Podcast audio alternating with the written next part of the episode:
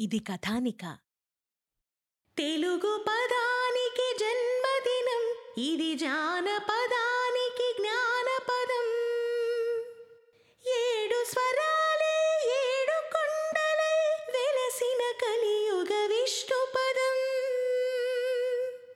అన్నమయ్య జననం ఇది అన్నమయ్య జననం ఇది జననం.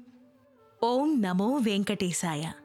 పదకవిత పితామహుడు హరికీర్తనాచార్యుడు ద్రవిడాగమ సార్వభౌముడు ప్రప్రథమ ఆంధ్ర వాగ్గేయకారులు శ్రీమాన్ తాళ్ళపాక అన్నమాచార్యులవారు. అన్నమయ్య ఈ పేరు వినగానే ఆ సలలిత రాగ సుధారసాల వంటి సంకీర్తనలు మనకి జ్ఞప్తికి వస్తాయి. ఈ తరం వారికి అన్నమాచార్య జీవిత చరిత్రని వైభవంగా వెండితెరపైన దర్శకేంద్రులు వారు ఆవిష్కరించారు.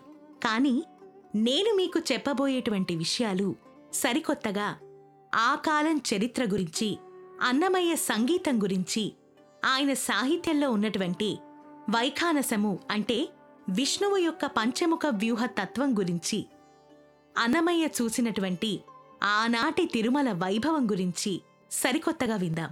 మరి శ్రావణ మాసంలో స్వామివారి గురించి ఇంకా అన్నమాచార్యుల వారి సాహిత్యం గురించి జీవిత విశేషాల గురించి మీ అందరితో ఈ శ్రీ పదార్చన అనేటువంటి సరికొత్త పాడ్కాస్ట్లో పంచుకునేందుకు నేను సిద్ధంగా ఉన్నాను. మరి ఈ చారిత్రక నవల అయినటువంటి శ్రీ పదార్చనలో ఉన్నటువంటి విశేషాలు తెలుసుకోవాలి స్వామివారి కృపకి పాత్రులవ్వాలి అంటే గంట కొట్టాల్సిందే. అదేనండి సబ్స్క్రైబ్ బటన్. ప్రసాదం లాంటి తీయని విశేషాలు ప్రతి మంగళవారం నేను మీకు అందిస్తాను. Until then stay tuned and enjoy listening Shri Padarchana by జేస్వి only on Kathanika media